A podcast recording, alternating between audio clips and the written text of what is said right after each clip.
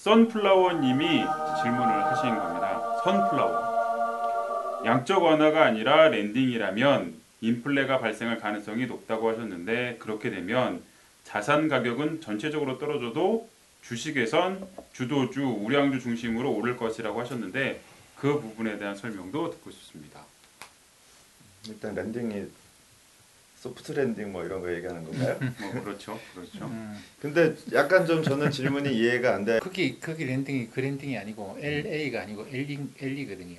아 이번 lending 한 거야? 대출이다.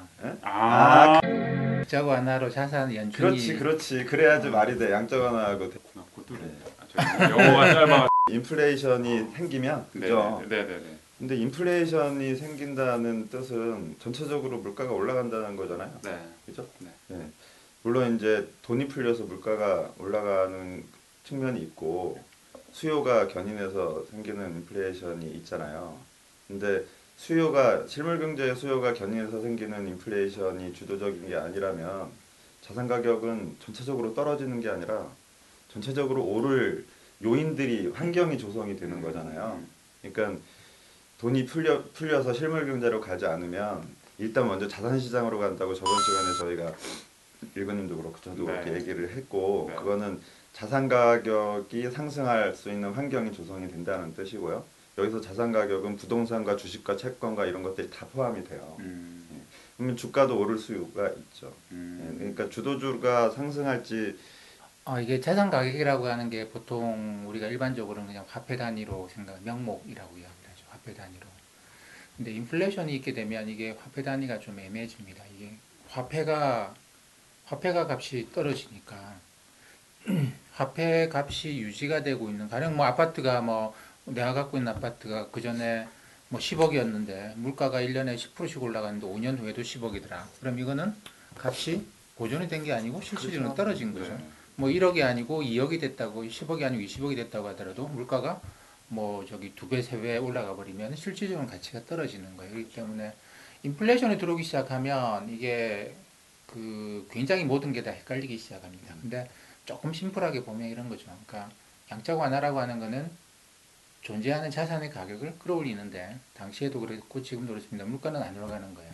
물가는 변수가 아니고 자산 가격을 끌어올리니 명목으로도 실질로도 자산 가격은 올라가는 거의 대부분의 자산 가격은 올라갔습니다. 다만 안 올라간 게 뭐냐면 양적 완화가 경제를 좋게 하지 못했어요.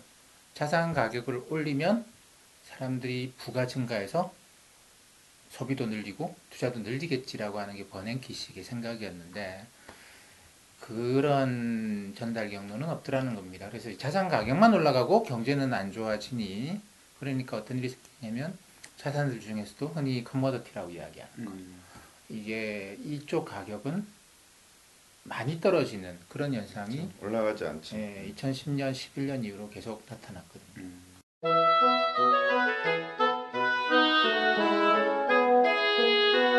저는 향후에 투자해서 달러, 금 이거 굉장히 중요시하게요. 왜냐하면 그리고 채권을 가장 내가 부정적으로 봅니다. 음. 왜냐하면 지난번에도 했지만 인플레이션이라는 걸 생각을 하는 거죠. 정부가 이렇게 돈을 퍼붓기 시작해요. 근데 이번 돈을 퍼부은 걸로 끝날 것 같지가 그렇죠. 하는 네, 것이죠. 그렇죠. 하는 네. 것이죠. 예, 그리고 계속 뭐 저기 일단 이 바이러스 문제가 끝날 때까지 돈을 계속 넣게 될 것이고 그 이후에도 경제 활동이 현저하게 약화되고 글로벌하게 공급 체인이 여기저기 끊어지는 상황에서 돈을 계속 풀어야 되는 상황이고 중앙은행들이 나서가지고 기업 지원에 직접 들어갑니다. 결국 어떤 결과 나올까요? 돈 값어치가 떨어지는. 근데 뭐 다음에 이거 이것 다음에 이야기했던 아니 옛날에도 양청완에 돈 많이 푼다, 푸- 풀었잖아. 근데 인플레이션 안 했잖아. 지금 와서 무슨 인플레이션 이런 저기 제가 제가 뭐 반론을 많이 듣는데 이거는 기회 될 때 한번 더 하도록 하고 여기 인플레이션이라는 거 생각해 보면 짧은 거는 괜찮은데 왜냐하면 네.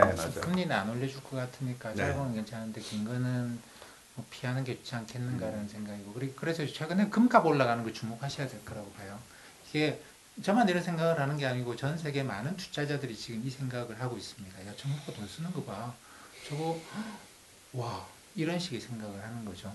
저거 결국은 돈값 떨어질 것 같은데 야, 옛날에 양적 완화는 아, 커머디티에 대해서는 좀 다, 다른 거죠. 커머디티는 국경이 없잖아요. 네, 네. 네, 그래서 거기에 대해서는 뭐 제가 뭐 국내에 있는 금에 투자해라 뭐 이런 건 아니고 금에 대한 생각은 야, 저도 100% 동의해요. 금에 대한 네. 국내에 있는 금만 투자하시는 건 아니구나. 네, 그건. 어, 해외에서 아니에요. 들어오는 금도 투자하실 준비가 돼 있구나. 금은 똑같으니까. 그렇죠. 금은 막 다, 다 네. 똑같은 거잖아요. 그래서 그다음에 그다음에 달러인데 왜냐하면 전 세계 인플레이션 생기면 미국은 제일 마지막에 생겨요. 맞아요. 네. 달러가 제일 마지막 맞아요. 인플레이션 국가가. 주식을 가보면 최근에 주가가 바닥에서부터 코스피만 해도 한 27% 정도 올랐거든요. 뭐 미국도 이제 한 27% S&P 500 지수가 20몇 퍼센트 올랐 27% 정도 올랐던데 이번 주가가 상승 반등할 때 나타난 굉장히 강력한 특징이 뭐냐면 그런 생각 해보실 수 있잖아요. 바이러스 때문에 주가 떨어졌으니까 뭐 제약 바이오 이런 거 많이 올랐겠죠? 아니에요. 왜냐하면 사람들이 하도 열심히 손 씻기를 하고 마스크를 써가지고 이게 이비인후과를 안 가는 거야. 이게 감기 독감이 돌 때거든요. 그래서 막 이비인후과 줄 서서 진료받아야 되는데 감기약도 안 팔려. 감기약도 안 팔리는 거예요. 그래서 건강보험공단이 어, 이, 이번 일로 해서 적자가 굉장히 극심해질 것이다. 바이러스 환자들 때문에. 근데 감기 환자들이 감기 환자들이 이제 의료비를 안 써가지고 적자가 그렇게 안 나는 것 같더라고. 근데 이게 전 세계적으로 어, 이 병이 돌면서 사람들이 이제 집에 있으니까 다른 식으로 해서 병원을 덜 가고 약을 덜 사고 이래요. 그러다 보니까 제약 바이오가 일방적으로 올라갔을 것이다. 아닙니다. 비슷하더라고요. 근데 물론 이제 덴마크의 코펜하겐 뭐 25, 20 지수 이런 거 있는데 요거는 거기에 덴마크가 의료 강국이더라고. 거기에 이제 제약 쪽으로 기업이 큰 기업 하나가 있는데 그래서 덴마크 코펜하겐 20 지수는 연초 대비 지금 플러스예요. 그다음 우리가 이제 뭐 그 제약 기업들 많은 나라 스위스 이런 거 네. 있죠. 스위스 연초 대비해서 지금까지 주가가 한 9% 떨어졌나? 뭐 이탈리아는 뭐 거의 한 30% 이렇게 되거든요. 우리나라도 코스피도 한 15% 정도 될 건데 뭐 그래서 이쪽이 좀 있긴 합니다만 웬만한 제약 기업들은 그 상태가 아니에요. 그 상태가 아니고 오히려 더 약이 덜 팔리는 거죠. 덜 팔리면서 주가 상승은 대충 S&P 500으로 따져보면 S&P 500이랑 S&P 500에 들어가 있는 우리가 이걸 넓게 봐요. 헬스케어라고 그러는데 헬스케어 섹터랑 뭐 크게 다르지 않아요. 유가 엄청나게 폭락했죠? 많이 떨어졌을 것 같죠? 에너지 기업들이 비슷비슷해요. 비슷비슷. 자동차 안 팔리잖아요? 자동차 기업들 주가 엄청 떨어졌을 것 같죠? 상승한 폭으로 보면 비슷비슷해요. 왜 이런 일이 생겼느냐? 지금 주도주 없다는 겁니다. 어떤 기업이 좋아지고 어떤 산업이 좋아지고 그거 없어요. 없고 주도주 고르시면 안 돼요. 주도주 고르시면 안 되고 지금은 한국의 동학개미들처럼 전 세계적으로 개인들이 미국은 전 세계 개인들이 미국에 직접 투자가 들어갑니다. 근데 개인들이 어떻게 투자하겠어요? 종목을 골라서 고를 종목이 어디 있어요? 어, 기관 투자자들 지금 투자를 잘 못하거든요. 왜냐하면 종목이 골라지지가 않는 거죠. 다음 세상이 잘 모르겠어요. 다음 세상이. 저도 많이 헷갈리게 하죠. 이분들을 국내 기관 투자자들 인플레이션 올 것이다. 어? 그럼 디플레이션 어떻게- 걱정하고 있는데. 어, 세상 세상이 어떻게 바뀌지?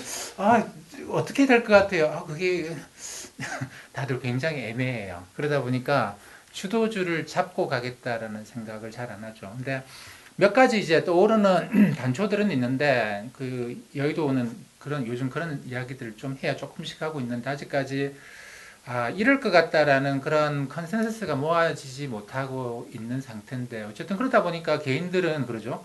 ETF가 진짜 놀라운 게 이런 상황에서 이 기업 못 살 것 같아요. 그죠? 심지어 삼성전자도 올해 매출액이 아마 줄어들 거예요. 다 마이너스인데 삼성전자가 그 정도니 이거 어떻게 사요? 하일드, 신용등급 뭐 더블 B, 싱글 B 이런 애들 어떻게 사? 못 사거든요. 근데 이걸 다 모아놓고 ETF다라고 하니까 사람들이 어 나라는 안 망할 것 같아. 주가 지수는 계속 올라가지 않을까? 이걸 사는 거예요. 근데 다 쪼개가지고 요, 요거 살래? 요거 살래? 하나도 사게, 사고 싶다는 게 없어요. 아마존, 구글 괜찮긴 한데 너무 비싼 것 같아요. 하나하나 놓고 보면 손이 절대 안 나가는데 이걸 다 묶어 놓으니까 그냥 덥석덥석 사는 거예요. 기관 투자자들은 야 저거 저거 사가지고는 우리가 저 개인들 개인들 뭐 스스로도 못 챙기는데 저거 못 산다 생각하니까 기관 투자자들은 뒤로 빠져 있고 주도주는 안 보이고 이 주도주를 잡고 뭐 앞으로 몇 년간 내가 이거 이거 지금 사서 쌀 때 사서 가져가겠다 이거는 조금 더 시간이 지나고 봐야 되지 않겠는가 아마도 올해 뭐 가을 겨울에 이제 바이러스의 영향으로 우리가 경제가 좀 더 위축되는 시기가 아마 또 올 것 같은데 그리고 내년 봄쯤 되면 아무래도 이, 이 문제를 우리가 거의 극복해 나가는 단계일 것 같아요. 그게 뭐 여러 가지로 뭐 항체가 생긴 사람들도 이제 굉장히 많아질 것이고 그리고 이 바이러스 자체도 상당히 많이 약화돼 있을 것이고 얘도 세상 살다 보면 그렇게 독하게만은 못 살거든요. 얘도 좀 순화가 될 것이고 이렇게 보면은 그리고 우리도 이제 바이러스를 뭐 백신이나 치료제 상당히 근접해가 있을 것이고 이렇게 보면 내년 봄쯤 되면 세상의 모양이 조금 조금씩 나오지 않겠는가. 근데 그때는 주가가 이게 더 높을지 더 낮을지 우리는 몰라요. 그러니까 주도주를 잡겠다. 그걸 내가 장기 투자하겠다. 옛날에 삼성전자 같은 걸 내가 한번 잡아보겠다. 이렇게 생각하신다면 이거는 사실 거의 한 6개월, 1년씩의 내가 꾸준한 어떤 리서치가 필요하겠죠. 그렇지 않으면 저는 지금 뭐, 뭐 ETF를 박스권이다 보고 올라가면 꽃버스 내려가면 레버리지 뭐 이것도 좋은 방법이에요. 좋은 방법인데 어, 이 자체에 고유한 어떤 리스크가 있으니 아까 말씀드린 것처럼 어, 한 3개월간은 내가 밀림에서 생존한다 생각하시고 해야지. 거기서 처음부터 돈 벌겠다. 내가 처음 처음에 맨몸으로 밀림에 들어갔는데 내가 어? 정글의 왕 왕이 될거 이럴 수는 없는 노릇 아니겠습니까? 그런 각도에서 접근해 보시면 좋지 않겠는가 싶어요. 네, ETF는 현명한 선택이죠. 그 속편한 선택이기도 하고. 그죠? 근데 이게 어떻게 네. 가능해요? 이, 이 기업들은 못 사겠는데 이거는 산다. 이게 어떻게 가능하다고 보세요? 대부분 좀 뭐좀 사람들이 종목 투자 하잖아요. 어. 그죠? ETF보다는 종목 투자 많이 하잖아요. 음. 근데 ETF는 되게 현명한 선택이고 저도 거기에 한 표를 던지고 싶은데 솔직히 재미는 없을 거예요. 네, 근데 이거 되게 중요해요. 그 ETF에 대해서 제가 현명하다고 하는 거는 망하지 않기 때문이에요. 개별 기업은 망할 수 있거든요. 주식 투자에서 제일 피해야 되는 첫 번째는 망한 기업 사는 거예요. 저한테 자문을 한다는 몇 분도 제가 볼땐 망할 것 같은 기업을 사- 음. 사고 있더라고요. 작년 말 기준으로 현금이 30억밖에 없는데 이렇게 이렇게 대충 짐작을 해보니까 지금 5억도 안 남았을 것 같은 기업을 사고 있고 뭐 그래요. 근데 지금은 불확실성의 시대잖아요. 이 불확실성을 헤쳐갈 수 있는 게 그 리스크를 피해갈 수 있는 게 가장 중요한데 그 가장 첫 번째 방법은 시장 전체를 사는 거고요. 유통성도 좋고 개별 기업을 살 때는 주도주가 어딘지 모른다고 하잖아요. 근데 아마 주도주에 대한 판단은 사람들이 다 각각 하고 있을 것이기 때문에 아, 사람들이 생각하는 주도주는 굉장히 많아요. 근데 그 내가 만 내가 생각한 주도주가 맞으면 좋은데 아니면 뭐 아니면 안 좋죠, 그죠? 근데 중요한 거는 중요한 거는 내가 주도주라고 생각했는데 아니에요.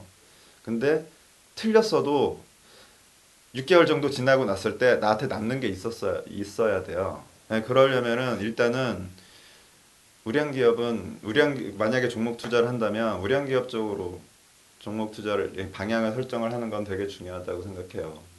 그래서 제가 뭐 이렇게 얘기를 하면 안, 저, 안 되지만 그냥 쉽게 얘기해서 코스피하고 코스닥이 있으면 코스피에서 먼저 내가 투자할 종목을 찾아보는 게 먼저 먼저다.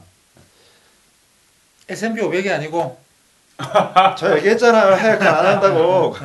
그러니까 국내에서 한다면 그리고 저는 제가 아, 자기가 이 접근 가능한 정보, 예, 그 정보에 대한 정, 예, 접근이 제한 없이 가능한 곳에 투자를 해야 되는 게 맞다고 생각해요. 그래야 그 불확실성을 견딜 수 있어요. 어떻게 피해 나갈지도 알 수가 있게 되고.